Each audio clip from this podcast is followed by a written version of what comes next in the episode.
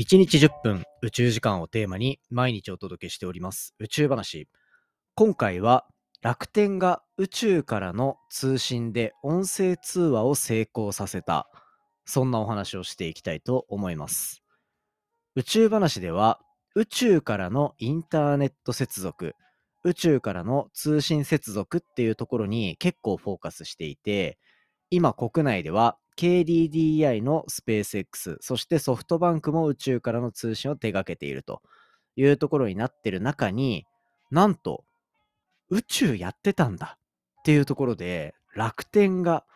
宇宙からのモバイル通信、これができるようなサービスを展開していく中で、実験に成功したというニュースが入ってきております。ぜひですね、そのあたり、業界がどんな風に動いていくかも含めお話ししてますので、ぜひ最後までお付き合いください。Three, two, one. Ignition. Space to a black hole. Japan. 佐々木亮の宇宙話。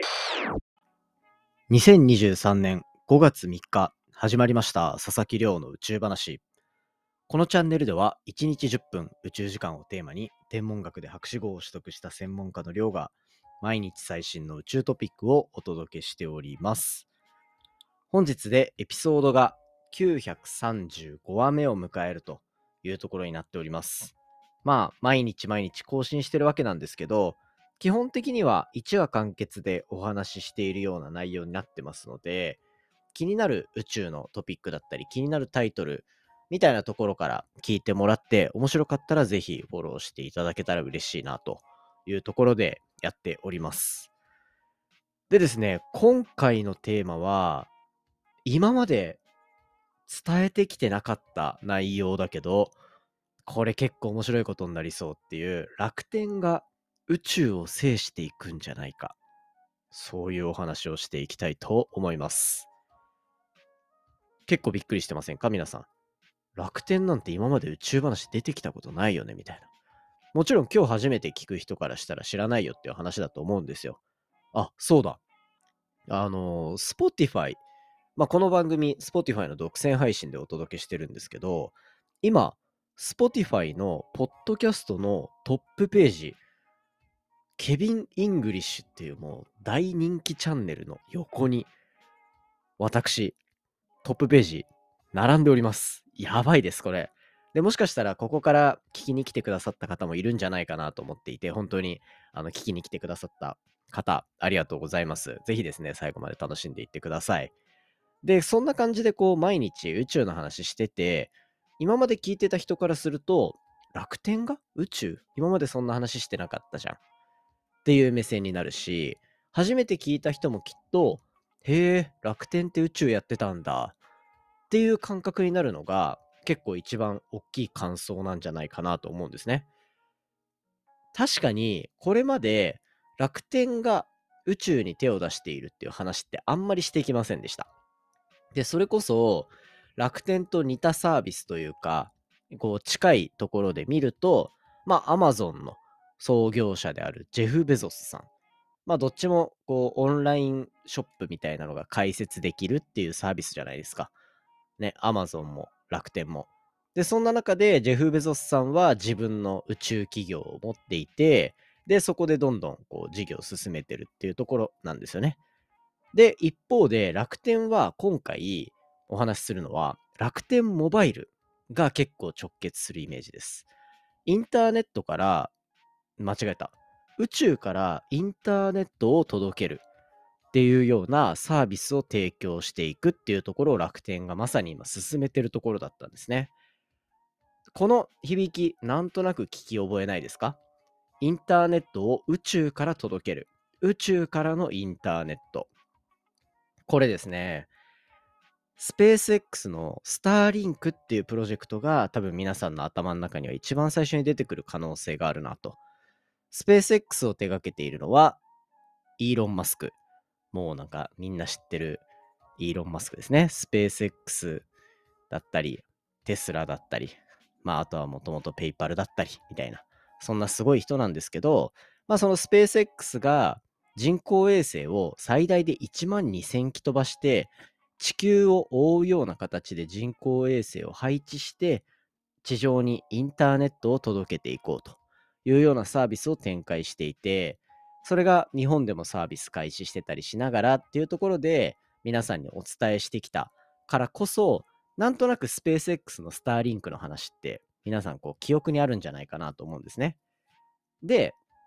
一方で、じゃあ楽天がこのタイミングでそういった宇宙からのインターネットを届けるのってどういう意味があるんだろう？っていうふうに思う方多いんじゃないでしょうか。これですね、明確な違い、マジで明確な違いがあるんですよ。楽天が今回進めている、自分たちがもうそもそも創業資金をほぼ投資したと言ってもいいような、まあ、そういう会社があるんですね。これ確か、えっ、と、海外の、えっ、と、AST& サイエンスっていう会社です。AST サイエンスっていう会、AST& サイエンスっていう会社ですね。この会社と今連携してまさに進めているところで、楽天のこのサービスはなんと、スマホ、スマホで直接宇宙から届けられるインターネットサービスを利用できるっていうサービスなんですよ。あれ？スペース X もそんな感じじゃなかったって思った人もいると思うんですけど、スペース X は、そのスペース X のスターリンクっていうサービスは、あの、団地とかのベランダにある、あの、パラボラアンテナみたいなやつわかります？あの、BS とかを受信するために置かなきゃいけない白いお皿。ああいう受信機っていうのを買って、で、庭先に置くなり、ベランダに置くなりして、まあ、どっか適当に空を向けておくんですよ。空向けておいて、その空を向けた先にある人工衛星からインターネットを受信して、じゃあその受信した先に例えば家の中にあの Wi-Fi のルーターとかあるじゃないですか。皆さん家にね。ああいうもので、こう近くに、近くの人に対してインターネットをこう拡散していくみたいな。っていうのを行うイメージなんですよ。なので、例えば、こうスペース X のスターリンクをスマホで使いたいってなった場合は、スマホにその電波を飛ばすための、まずその送信機みたいなルーターを置いてあげなきゃいけなくて、そのルーターの先には宇宙からの電波を受信するための受信機を置かないといけないっていうのがスペース X の使い方、スターリンクのね。一方で、今回楽天が公開、発表しているサービスっていうのは、インターネットを宇宙の人工衛星から地上に送って、それを直接スマホで受信できて、そのままインターネットが使えるという、そういうサービスになってます。もう明確に違いますよね。これ結構すごくないですか？で、これがなんで今このタイミングでそれをを僕がポッドキャストで取り上げたのか。このポッドキャストって、こう宇宙の最新の話題をピックアップしてるんですけど、基本的にはこう5年後とかに聞いても古くならないような情報をお届けしようとしてるわけなんですよね。なので、こう論文とかを、まあ、発表されたばっかりの論文を結構紹介するんですけど、論文っていうのは、まあ、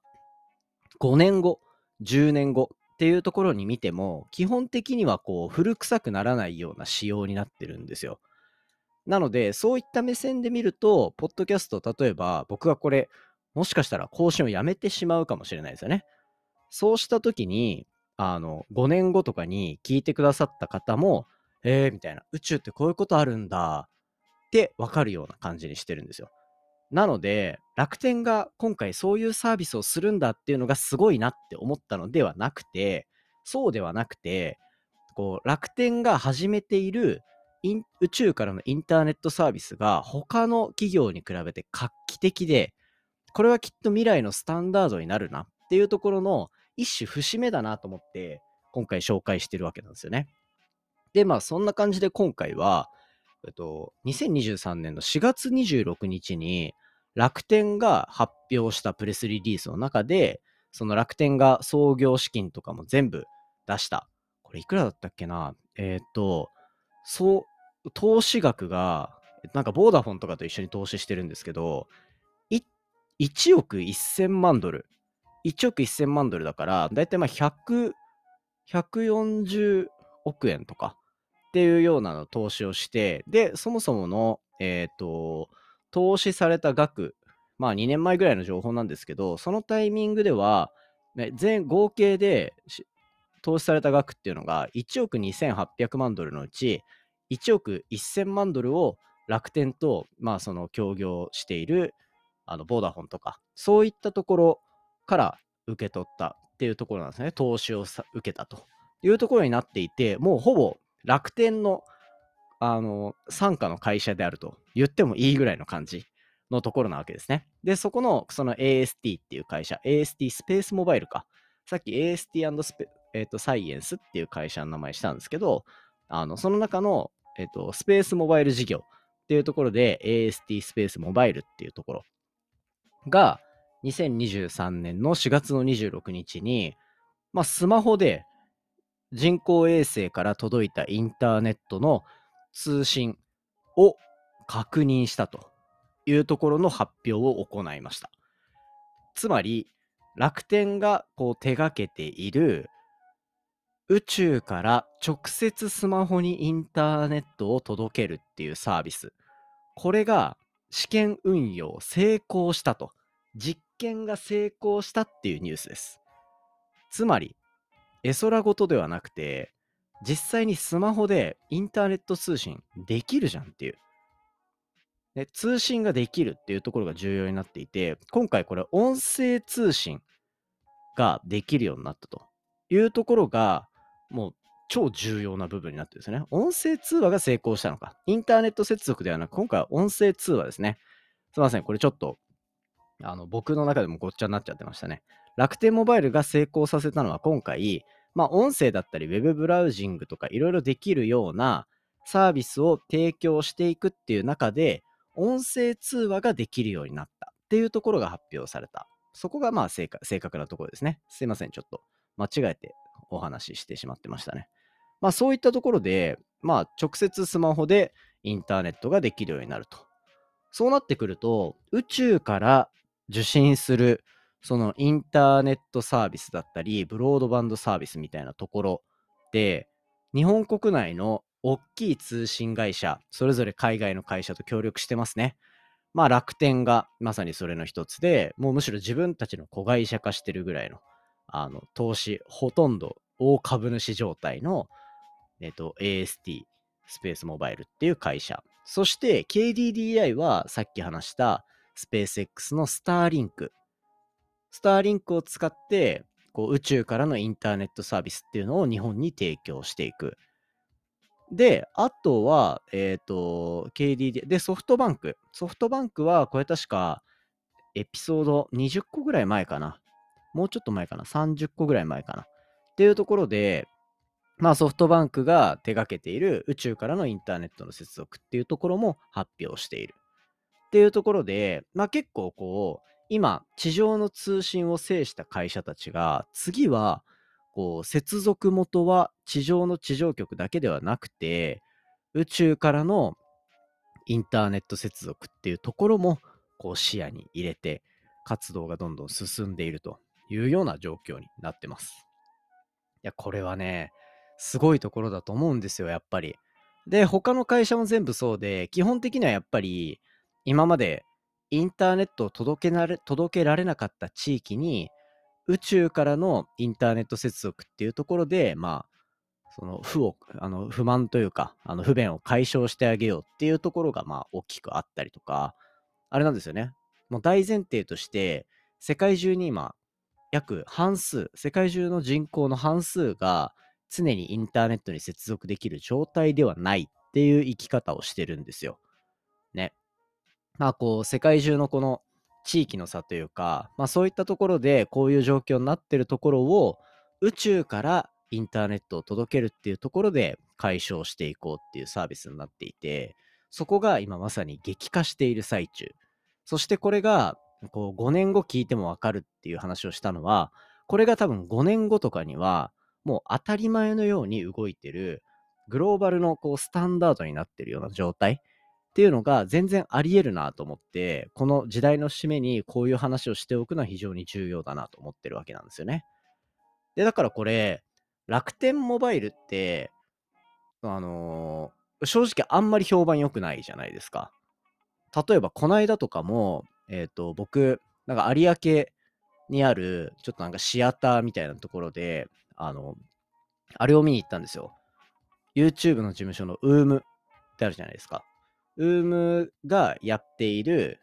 まあ YouTuber のフェスみたいな、U フェスっていうやつに行かせてもらったんですけど、そこの会場が新しくできた東京ガーデンシアターだったかな？有明ガーデンシアター、どっちかなんですけど、あの有明にあって、で、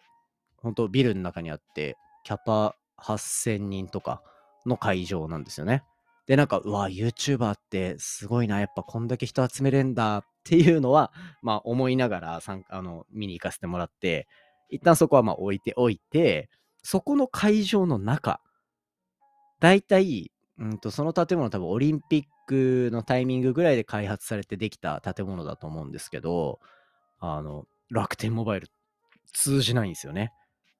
僕はあのスマホに楽天モバイルではない回線で、あの au 系の回線とドコモ系の回線をダブルで入れるみたいな、そういう状態でスマホを使ってるんですよ。もともと僕、通信系のあのデータサイエンスの仕事をしてたので、そういう通信とかは結構あの仕事で距離が近かったので、あの2つ入れてるんですよね、スマホに、その回線っていうのを。で、まあ、だから僕は大丈夫だったんですけど、その横座ってた、あの、まあ、一緒に行った人は、楽天モバイル全然使えないから、なんか外の通信できないし、みたいなこと言ってて、あ、やっぱまだダメなんだ、みたいな。なんかちょっと前まで、あの、評判悪かったのはなんとなく知ってたんですけど、もう解消したと思ったんですよね。けど、有明のど真ん中でもやっぱダメなんだと思ったんですけど、これ、楽天がこう宇宙からインターネット接続っていうのが提供できるようになるなら結構話変わってくるじゃないですか。だって今までなんか散々電波うんぬんって言われてたのに他の会社はこうなんかどっちかっていうと提携みたいな形でインターネットどこでも使えるようにしますって感じなのに自分が大株主になっているこう AST スペースモバイルっていう会社使ってもうスマホで直接宇宙からのインターネット接続だったり、ブロードバンドサービス、もうだから音声通話できたりとか、そういったサービスが展開できるようになるわけじゃないですか。もう大大大逆転ですよね。今まで言ってたやつ、見たことかと。ね、多分楽天の三木谷さんはおっしゃるんでしょうね。まあでもそのぐらいの、こう、今、時代の転換点だし、宇宙ビジネスとか宇宙産業ってやっぱりまだまだ伸びてる最中じゃないですか。そんな中で宇宙からのモバイルブロードバンド通信っていうところを楽天がもし制していったとき、これかなり状況変わりそうだなっていうところで、まあこのポッドキャスト聞きながら、もしかしたら、こうね、そういったところが起きるのかもしれない。楽天が通信業界で大逆転していくかもしれないっていうところが見えてきてるのが結構こう面白い部分かなと思ってるので、このインターネットを宇宙から届けるっていう側面の中に楽天登場してるよっていうところ、皆さんの頭の中にも少し収めておいていただけたら嬉しいなと。まあこう宇宙話聞いてくれてる皆さんには、こうそういったところ、普通の人があんま知らなそうなところまで、これ基本ながら聞きだと思うので、もうこのポッドキャスト聞いて思ってほしいのは、あ、楽天宇宙やってんだ。あれ？楽天って電波やばかったけど、これ宇宙からインターネット接続できるようになったら、ブロードバンドサービス展開できるようになったら、大逆転するんじゃないみたいな。そこだけ頭の中に入れといてくれたらいいんじゃないかなと思ってます。まあ今日のまとめとしてもそんな感じですよね。やっぱり KDDI とかソフトバンクとかがいろいろ手掛けてますけど、ここに楽天が入ってきて、また競争が加速していくっていうところは結構面白い部分だと思うので、ぜひ皆さん楽しみにしておいてください。そんな感じで、今回は楽天が宇宙を制すかもしれない、新たなブロードバン、えっ、と、インターネットのモバイル通信サービスの通信テストに楽天が成功した。ちょっとグダグダしちゃいましたね。そんな感じの話を今回はさせていただきました。今回の話も面白いなと思ったら、お手元の Spotify アプリでフォロー、フォローボタンの下にある星マーク、こちらからレビューいただけたら嬉しいです。楽天が宇宙に手出してるの知らなかったとか、わ、これ今時代の転換点みたいな感じで超面白いなっていうふうに思った方はですね、ぜひそんな感想とかを Twitter のハッシュタグ宇宙話とかつけてつぶやいていただけたら嬉しいなと思っております。それではまた明日お会いしましょう。皆さん、良いゴールデンウィークをお過ごしください。さようなら。